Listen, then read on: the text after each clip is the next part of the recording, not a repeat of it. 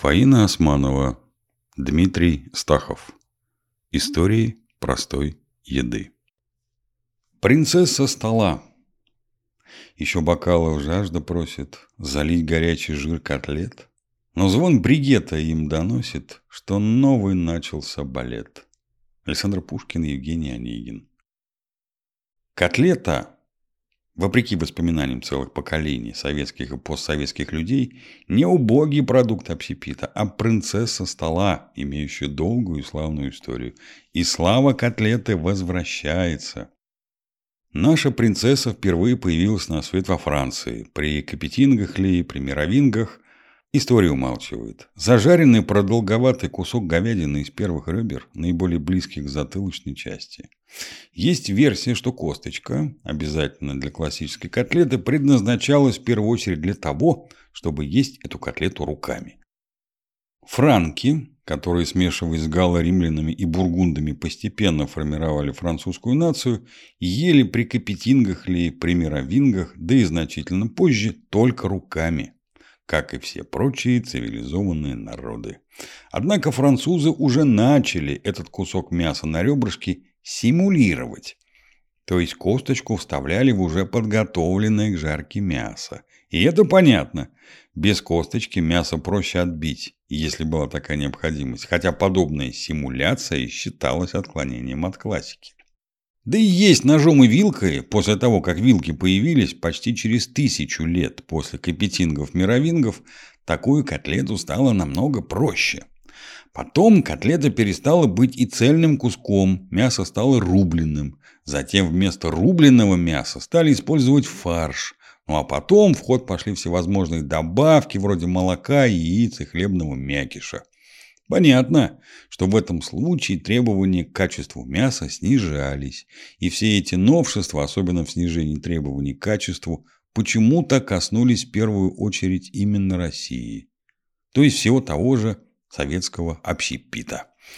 В книге «Приготовление пищи», Госторг издат, Москва, тысяча девятьсот сорок пятый год, котлетам было уделено немало места. Правда, тяжелые военные годы наложили свой отпечаток даже на вполне официозную поваренную книгу, и рецепты котлеты биточков из пшена, риса, маны, овсяной и других круп выглядели вполне оправданными.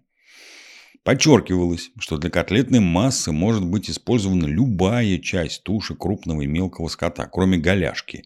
А хлеб лучше всего брать из семидесяти пяти - восьмидесяти процентов муки. Хлеб должен быть не кислым, черствым или хорошо остывшим. Рецепты тысяча девятьсот сорок пятого года стали основополагающими для всех последующих советских котлет.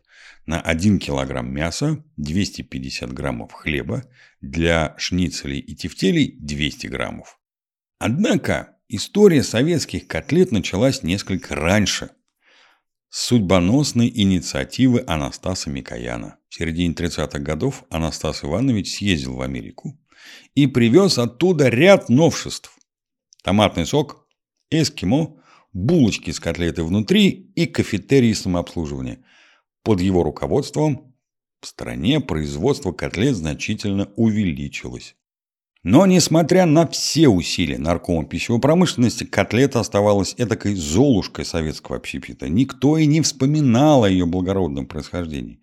Котлета считалась продуктом дешевым и сердитым, а главное – быстром приготовлении. Да и технологический процесс после визита Микояна в США стал намного проще и давал возможность постоянно наращивать темпы. Специальные автоматы, придуманные американцами для бургеровских котлет, сыграли значительную роль и в становлении советской котлеты. Автоматы эти были однорядные, с поштучным формованием, и многорядные. Обычные однорядные автоматы формовали котлеты весом от пятидесяти до ста граммов до четырёх тысяч штук в час. Многорядные автоматы производили шестьдесят тысяч котлет в час весом пятьдесят граммов. Но почему-то родной общепит из всего многообразия котлетных рецептов и технологий сконцентрировался на котлетах из фарша. Все зацикливалось на нем. Фарш позволял пускать на котлеты практически все, что угодно. Зав. Производством уходил с работы, отягощенный отменной вырезкой, а посетитель столовой задумчиво разглядывал разломанную алюминиевой вилкой котлету и вздыхал, совсем как товарищ Бомзе из романа «Золотой теленок». Впрочем, Бомзе, скорее всего, ел котлетку еще старорежимную, рубленную, конечно, но и из мяса хорошего. И таким образом в советской кулинарии имитация приготовления котлет достигла невиданного размаха. Правда, у нас была и, что главное, остается котлета по-киевски. В семидесятые годы прошлого века это блюдо превратилось в заурядное и совсем невкусное кушанье и, в конце концов, перешло в разряд полуфабрикатов. Сегодня в дорогих ресторанах начинается ее второе и на этот раз, надеемся, счастливое рождение. Для иностранцев, посетивших СССР и привыкших пользоваться вилкой и ножом, котлеты по-киевски были жестоким испытанием. Дело в том, что при попытке разрезать котлету она неожиданно и метко стреляла струйкой горячего масла, забрызгивая неопытных иностранцев. Дошло до того, что их стали снабжать специальной инструкцией, как правильно и безопасно с ними обращаться.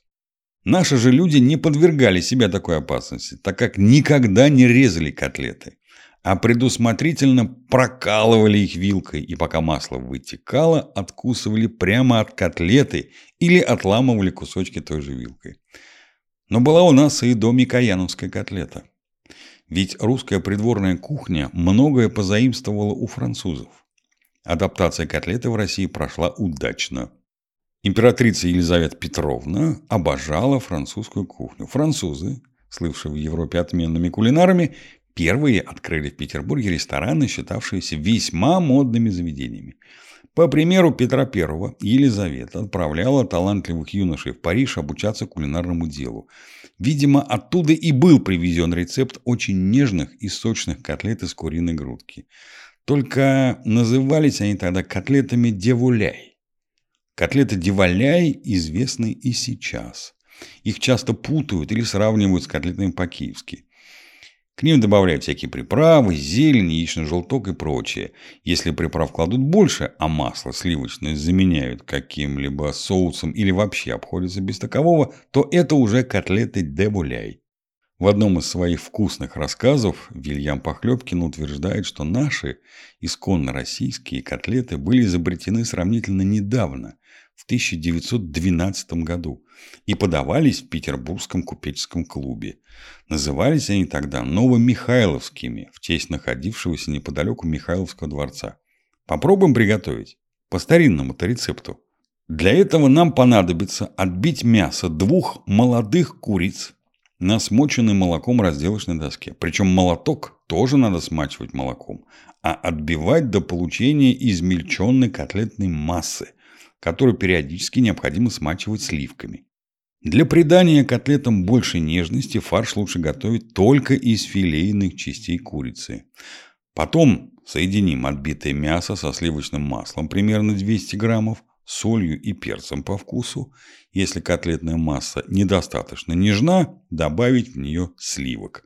Сформовать котлеты, смазать их яичными желтками и запанировать в мелко нарезанных сдобных булках. Сформованные котлеты широкого конца вставить маленькие куриные косточки, лучше с оставшимися на них кусочками мяса. Жарить новомихайловские котлеты необходимо не более десяти минут. На гарнир можно подать картофельное пюре или припущенные в молоке овощи. Котлета долгое время была красой и гордостью советского общепита. Практически не встречалась в столовой, где бы в меню отсутствовала рубленая котлета с гарниром из картофельного пюре, гречки и макаронных изделий. А знаменитые котлетные. В одной такой на углу Невского проспекта давным-давно в котлете была обнаружена пятнадцатикопеечная монета. А сама жареная котлета стоила шестнадцать и была куплена вместе со стаканом кофе с молоком на последние деньги. Какие испытания должна пройти котлета в России, чтобы в конце концов вернуться к далекой классике? Шансы у нее, несомненно, есть. Ведь главная тенденция – возвращение к истокам. Ибо появляется все больше заведений, где к котлете относятся с почтением. И мясо там отменного качества, нежное и с косточкой. Хочется верить, что бесславно пройденный путь котлета в советских общепитах канул в лету вместе с пресловутыми котлетными.